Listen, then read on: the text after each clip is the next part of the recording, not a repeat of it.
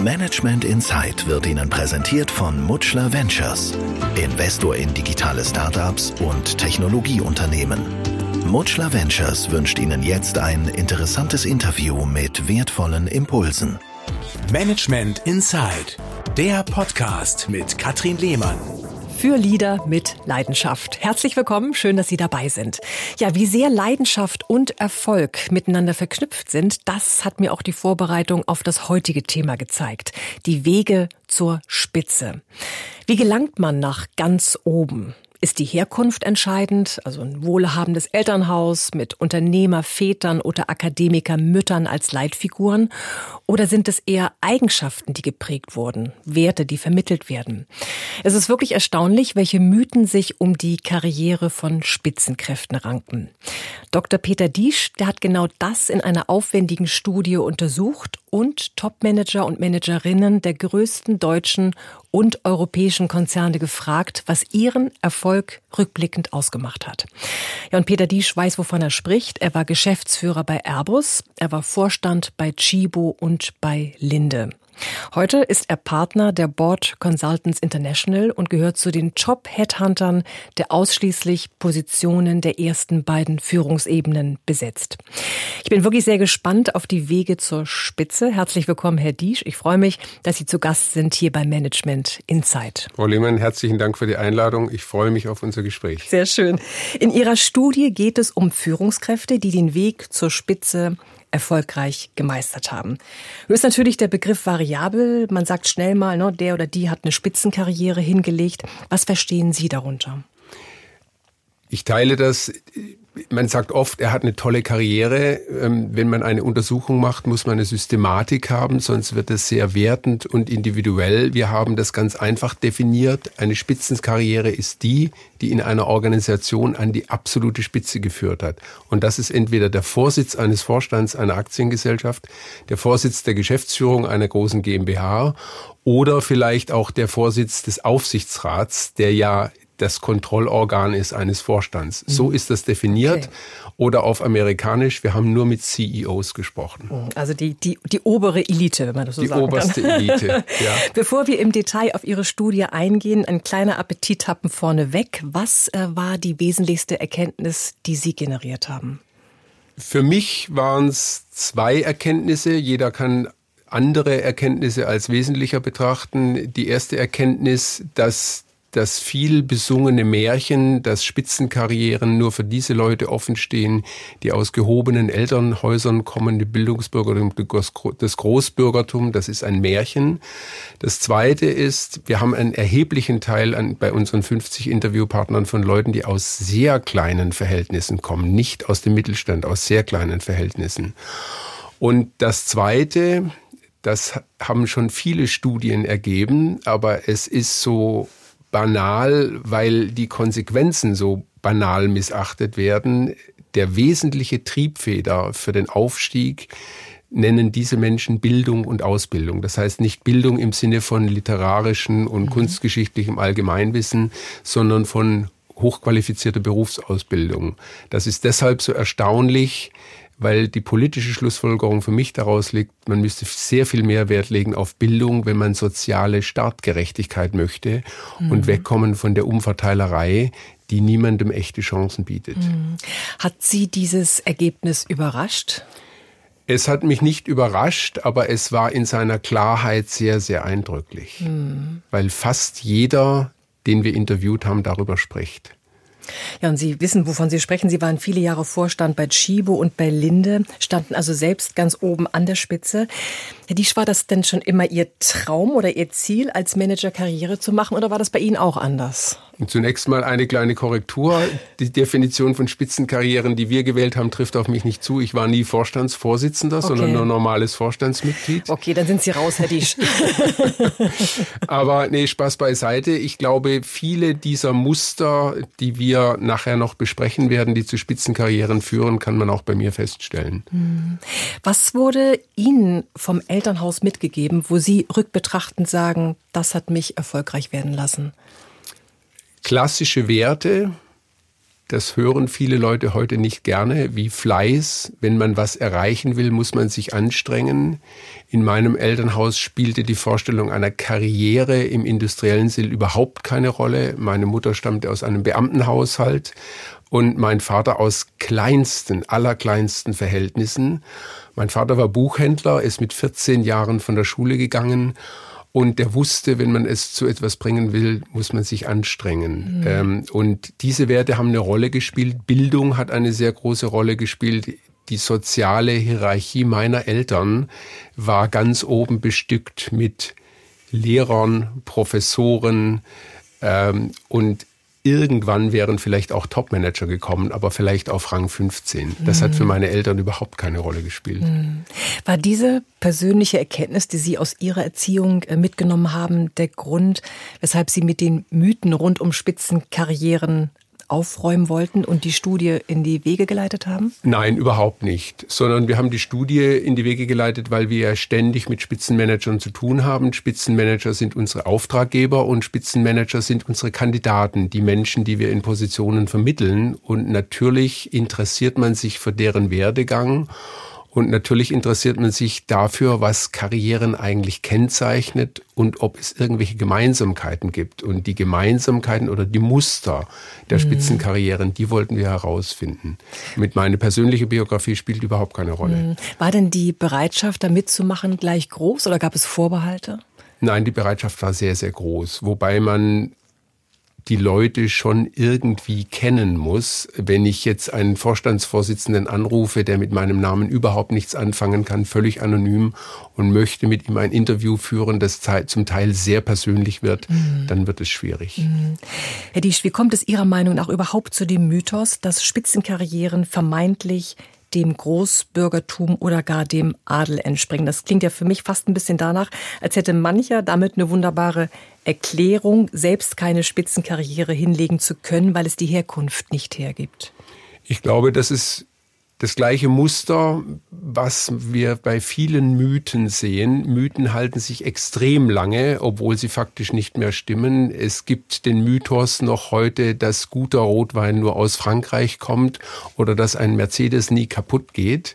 Das sind Mythen, die halten sich irre lange. Bis sie durch Fakten falsifiziert werden, dauert es Jahrzehnte. Mhm. Und ich glaube, der Mythos der Spitzenkarriere kommt daher, dass es früher so war, aber mhm. vor 100 Jahren, mhm. vielleicht noch vor 70 Jahren aber auch sehr, sehr altgediente, auch im Alter schon fortgeschrittene Interviewpartner haben uns gesagt, nach dem Krieg oder in jetzt in den 60er, 70er Jahren war es damit vorbei, da zählte nicht die Herkunft und ob man zur Jagd geht oder Golf spielt, sondern heute zählt Leistung, sagte uns jeder. Hm, interessant. Sie sagten mir im Vorgespräch, dass die Studie beschreibt, wie Menschen in Top-Positionen sind und nicht, wer seinen Job wie gut macht. Es war Ihnen ganz wichtig, dass ich das mit auf den Weg nehme. Warum ist dieser Aspekt so wichtig? Der Aspekt ist deshalb wichtig, weil die Frage, wie gut jemand den Vorstandsvorsitz eines Unternehmens ausübt, ist, hat eine extrem vieldimensionale Antwort. Sie müssen gucken, ob das Unternehmen Geld verdient, ob das Unternehmen wächst, ob das Unternehmen in technologischen Fortschritt in investiert, ob das Unternehmen heute so aufgestellt wird, dass es in zehn Jahren erfolgreich wird, sein wird. Das ist eine extrem vieldimensionale Frage und an diese Frage haben wir uns gar nicht mhm. herangetraut. Diese Frage wollten wir nie beschreiben, sondern unser Thema ist ja im täglichen Geschäft, welche Leute sind die richtigen für eine bestimmte Position? Und da liegt die Frage auf der Hand, sich mal systematisch zu überlegen, diejenigen, die in Top-Positionen gekommen sind, wie sah denn deren Weg aus? Mhm. Und kann man vielleicht Natürlich kann man das, kann man vielleicht aus dem Weg, wenn er gemeinsame Muster aufzeigt, Schlüsse ziehen. Macht dieser Weg ähm, auch Mut denjenigen, die aus einfachen Verhältnissen kommen und sich vielleicht denken, naja, um richtig Karriere zu machen, müsste ich eigentlich eine andere Herkunft haben. Also die Erkenntnis zu generieren, dass eigentlich jeder es schaffen kann. Ich glaube, dieser Weg macht extrem Mut und wir haben ja auch Beispiele, wir haben ja mit allen unseren, übrigens, wenn ich wir sage, die Studie habe ich nicht alleine gemacht. Mhm. Wir sind sechs Partner. Mhm. Meine fünf Partnerkollegen haben kräftig daran mitgewirkt. Jetzt hätten Sie viele Interviews machen müssen. Sonst hätte ich sehr viele, ich habe viele gemacht, aber nicht 50. okay. Und ähm, das macht extrem viel Mut. Ähm, die Studie ist ja vertraulich, aber einige Gesprächspartner haben wir gefragt, ob wir ihre Namen und auch Äußerungen veröffentlichen dürfen. Und da gibt es zum Beispiel zwei schöne Beispiele. Das kann man auch im Manager-Magazin. Das Manager-Magazin hat sich ja unserer Studie gewidmet, mhm. nachlesen. Zum Beispiel einer der absoluten Spitzenleute in Deutschlands Wirtschaft, Herr Baumann, der Vorstandsvorsitzende der Bayer AG, kommt aus ganz kleinen Verhältnissen. Sein Vater war Bäcker und hat zusammen mit seinem Bruder die Bäckerei gemacht. Mhm. Und äh, zum Beispiel Rainer Winkler, der Vorstandsvorsitzende der MTU, dessen Vater war Lokführer. Das sind mhm. keine Herkunftsbereiche, keine sozialen Umfelder, wo man sagt, dieser Junge wurde toll auf eine Spitzenkarriere vorbereitet, mhm. sondern die Leute hatten Leidenschaft für ihre Themen, haben sich angestrengt, haben mit viel Feuer, so wie sie selber berichtet, ihren Berufsweg bestritten, mit sehr viel Leidenschaft für das, was sie tun und sind an die Spitze gelangt. Das macht sehr viel Mut. Ja, nur die wenigsten Führungskräfte, die schaffen es an die Spitze. Ja, die, was unterscheidet spätere CEOs von ihren Kollegen auf anderen Führungsebenen?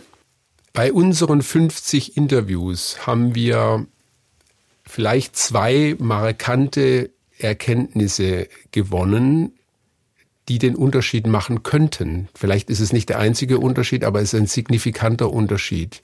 Die Leute, die an die Spitze gekommen sind, haben eine sehr breite berufliche Erfahrung. Das heißt, sie haben nicht immer nur Finanzen gemacht, Finanzen immer größer, immer größer. Oder sie haben nicht immer nur Vertrieb gemacht, Vertrieb aber immer größer mit immer mehr Geld, sondern sie sind zwischen verschiedenen Funktionsbereichen sehr, sehr stark hin und her gewandert, haben sich das zugetraut. Die sind nicht unbedingt oft zwischen den Firmen gewechselt, sondern durchaus auch, zum Beispiel Herr Baumann hat sein ganzes Leben bei Bayer verbracht, sein ganzes Arbeitsleben.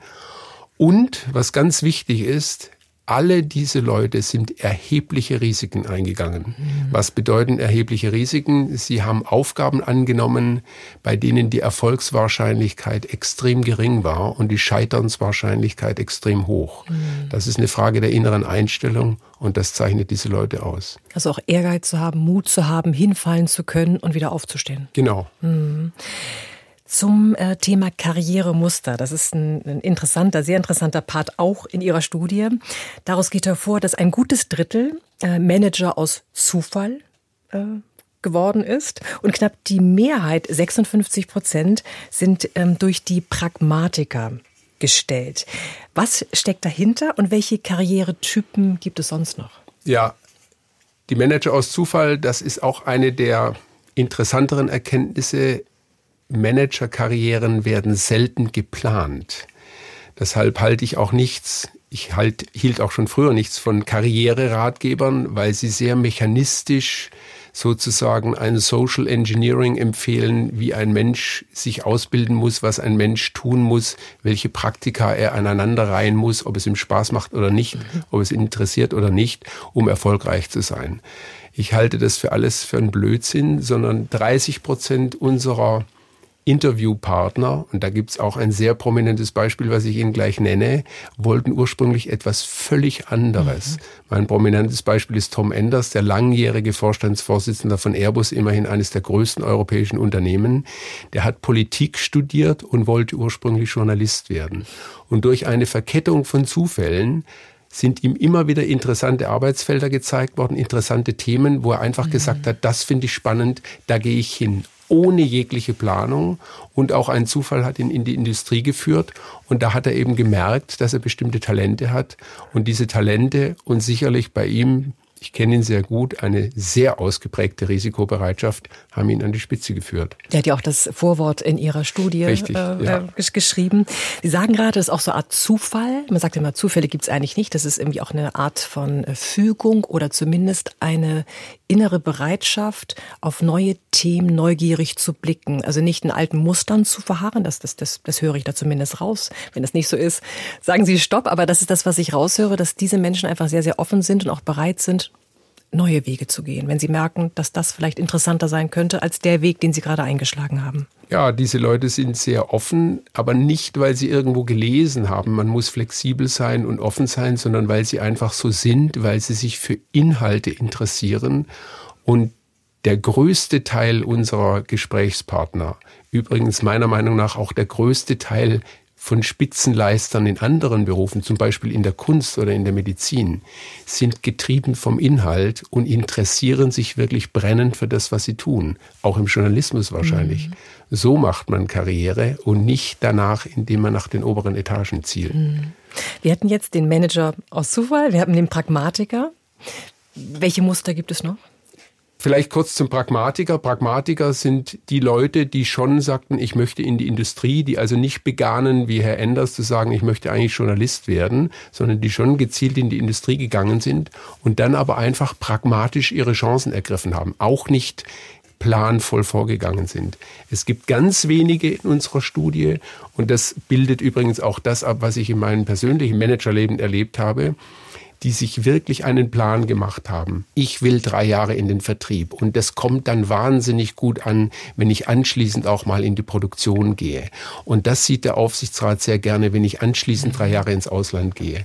Die haben wir Karrierearchitekten genannt. Mhm. Das ist ein verschwindend geringer Anteil. Diese gibt's auch.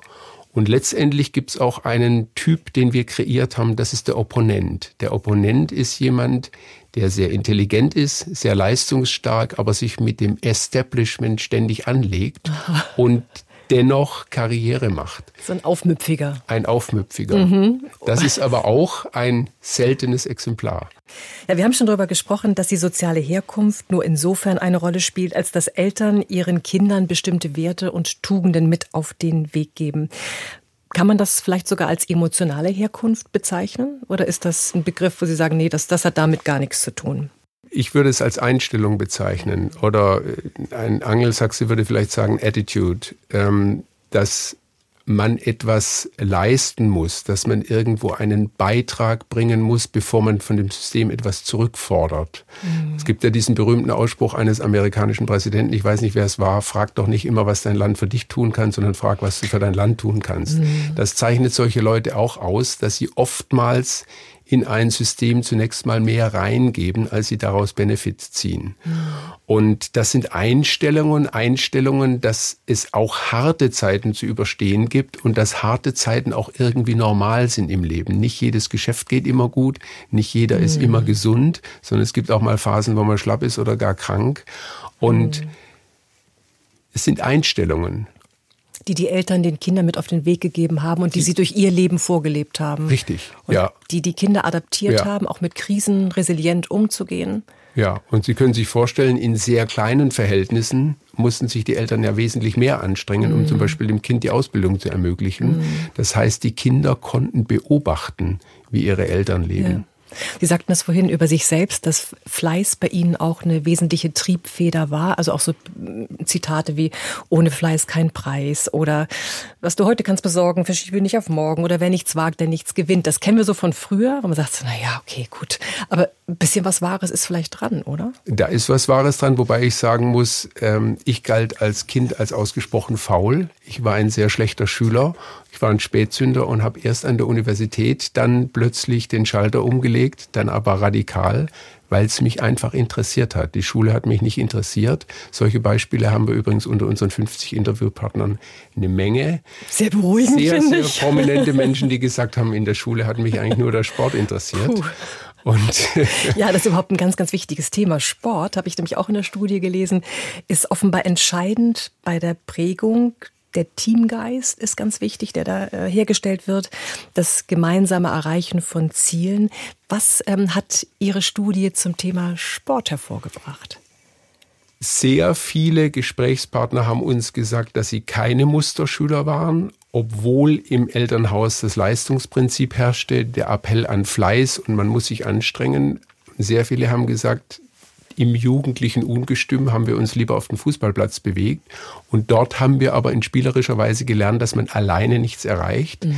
dass man im Team etwas erreicht, dass es auch Spaß macht, im Team etwas zu erreichen und dass es auch bedeutet, Spielregeln einzuhalten mhm. und nicht Egomane zu sein. Und mhm. ein guter Führer heutzutage in der komplexen Welt ist kein Egomane, sondern das ist ein guter Coach. Sie sagten auch im Vorgespräch, die Kontrolleure von einst, die haben heute ausgedient. So ist es. Im Top-Management. Ja. Es gibt eine ähm, Rubrik in Ihrer Studie, die nennt sich Schule der Persönlichkeit. Und da ist so ein Kernsatz, Fähigkeit schlägt Wissen. Ja, damit ist das Studium gemeint. Wir haben ja strukturierte Interviews geführt und haben die Gesprächspartner immer gefragt zum Wert der Ausbildung. Mhm. Warum haben sie diese oder jene Ausbildung gewählt und welchen Wert messen sie ihrer Ausbildung bei? Der Akademikeranteil unter den Interviewpartnern ist extrem hoch. Das beleuchtet wieder die Aussage von ganz vom Anfang, dass für sozialen Aufstieg Bildung und Ausbildung im Sinne von Berufsbildung extrem wichtig ist und alle unsere Gesprächspartner haben uns gesagt, der Wert der akademischen Ausbildung lag nicht darin, dass ich Wissen angehäuft habe, sondern dass ich es lernte, Probleme zu lösen, dass mhm. ich es lernte, auch in Klausuren wichtige, äh, schwierige Situationen zu überstehen und dass ich es ein analytisches Handwerkszeug mitbekommen habe, eine Fähigkeit, mhm. die ich auf völlig andere Sachverhalte anwenden kann. Mhm. Machen wir ein Beispiel. Ähm, Herr Enders hat Politik studiert und Geschichte oder ein anderer unserer Top-Manager hat Philosophie und Geschichte studiert. Das wurde später bei betriebswirtschaftlichen Themenstellungen des Managements nicht mehr verlangt. Aber ihr analytischer Sachverstand, den sie dort trainiert haben, der, der wurde verlangt. Mhm. Und deshalb war die Formel, die wir gewählt haben, es kommt nicht auf die Akkumulation des Wissens an, sondern die dort erworbene Fähigkeit, komplexe Sachverhalte analytisch zu bearbeiten. Mhm. Wenn man über den Erfolg eines Managers spricht, geht es immer wieder um das persönliche Auftreten, welches echt, authentisch und souverän sein sollte. Auch bei meinen Medien- und ähm, Kommunikationstrainings geht es genau darum. Auch das steht immer im Fokus. Und meiner Meinung nach gibt es ähm, für den ersten Eindruck keine zweite Chance. Habe ich mir auch damals so als Credo gedacht. Das habe ich nicht erfunden, diesen Satz, aber das trifft es so genau, weil man hat, wenn man auf andere Menschen trifft, in der Regel nicht die Möglichkeit, einen zweiten Eindruck zu nutzen. Also der erste ist, äh, ist wichtig. Wie ist das aus Ihrer Perspektive zu betrachten?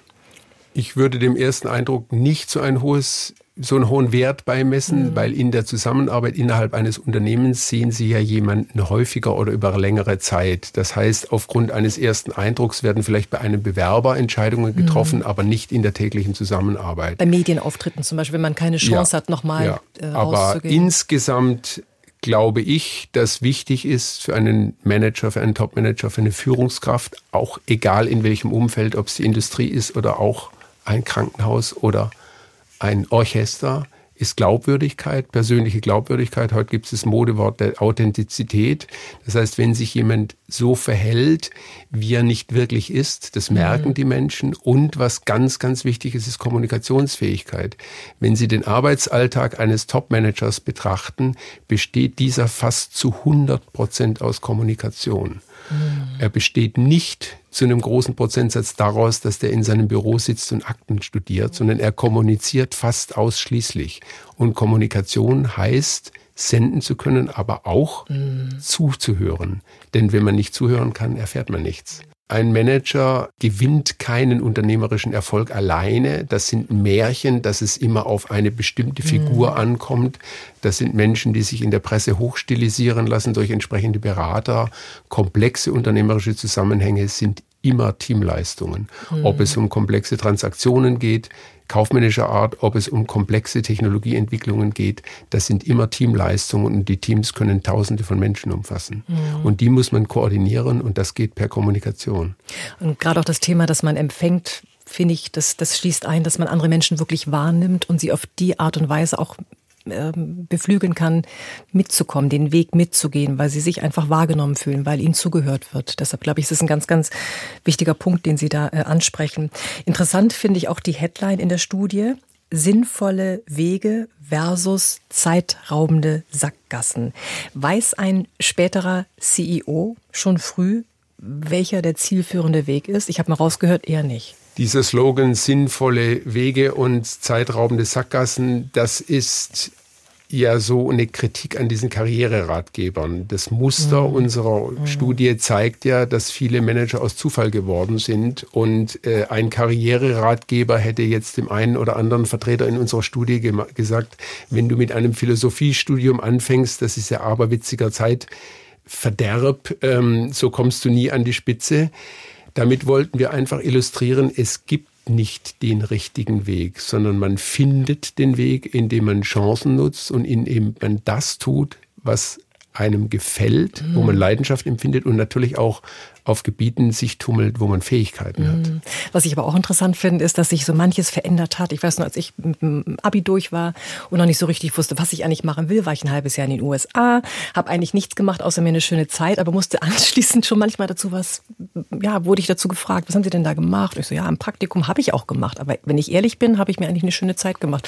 Und ich glaube, das ist, das hat sich ein bisschen verändert, dass man heute auch selbstbewusster sagen kann, ja, ich war ein halbes Jahr, keine Ahnung wo, äh, habe für mich was dazugelernt, bin ähm, durch die Welt gereist. Das ist heute keine, keine Schmach mehr gefühlt, oder? Ich glaube, das war noch nie eine Schmach. Nee. Auch das ist ein Märchen. Wenn ich einen Bewerber habe als Manager, der ein halbes Jahr in den USA war und dann hoffentlich fließend Englisch spricht, wenn er dann nicht fließend Englisch spricht, würde ich das sehr kritisch betrachten. Da war die Zeit zu schön. Ja, dann lag er nur unter irgendeiner Palme und hat nicht kommuniziert. Aber dann wäre es mir völlig egal, ob der dort hart gearbeitet hat oder ob er sich mit sozusagen, wie man so schön sagt, mit Land und Leuten auseinandergesetzt hat. Der Wert des Auslandsaufenthalts besteht ja darin, dass man mit anderen sozialen Sitten und Gebräuchen, mit anderer Art zur Kommunikation, mit anderen Wertvorstellungen sich auseinandersetzt und einfach beweglich wird als Person.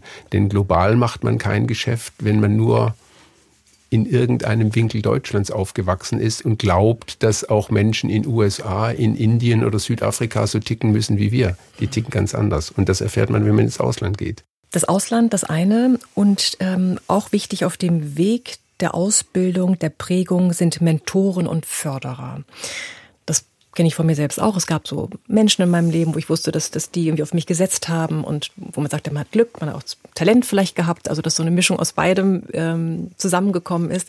Wie wichtig ist das? Das ist sehr wichtig, hm.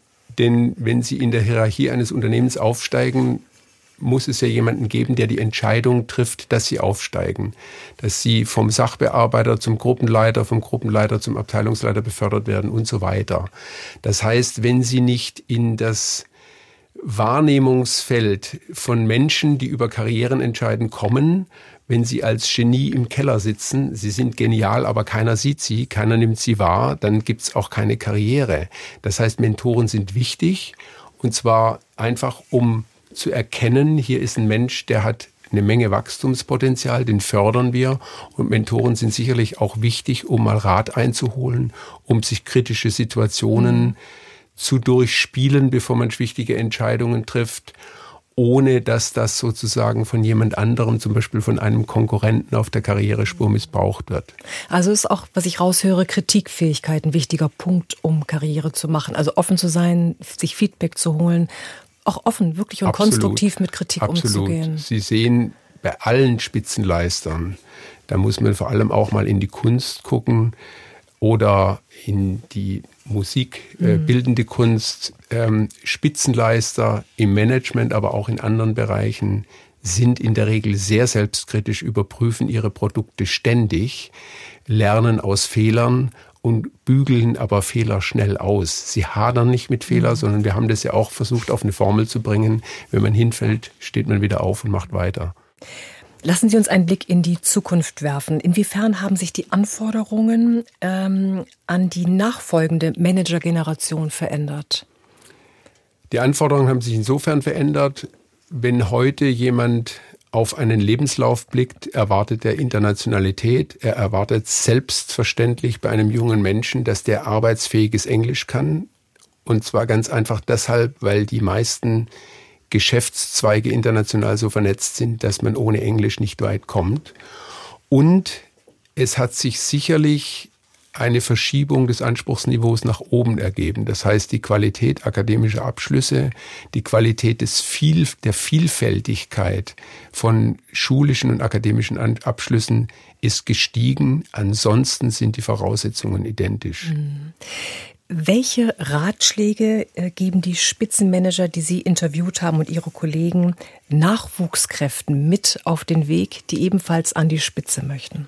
Das ist ganz einfach. Sie sagen, seid offen, seid flexibel, traut euch was zu, macht das, woran ihr Freude habt, womit ihr euch identifiziert und strengt euch an. Mhm. Also gehört dazu auch Mut, Neugierde, Flexibilität und diese Offenheit. Mut ist ja. extrem wichtig, Bereitschaft zum Risiko, denn äh, was ich vorher als Beispiel sagte, wenn Sie eine Aufgabe übernehmen mit schrecklich schlechter Erfolgswahrscheinlichkeit, dann ist es ja nicht immer gut gegangen. Es geht auch schief und das unterscheidet Spitzenleute von sozusagen Menschen, die es nicht an die Spitze schaffen, wobei es übrigens mathematisch nicht jeder an die Spitze schaffen kann. Also wenn mhm.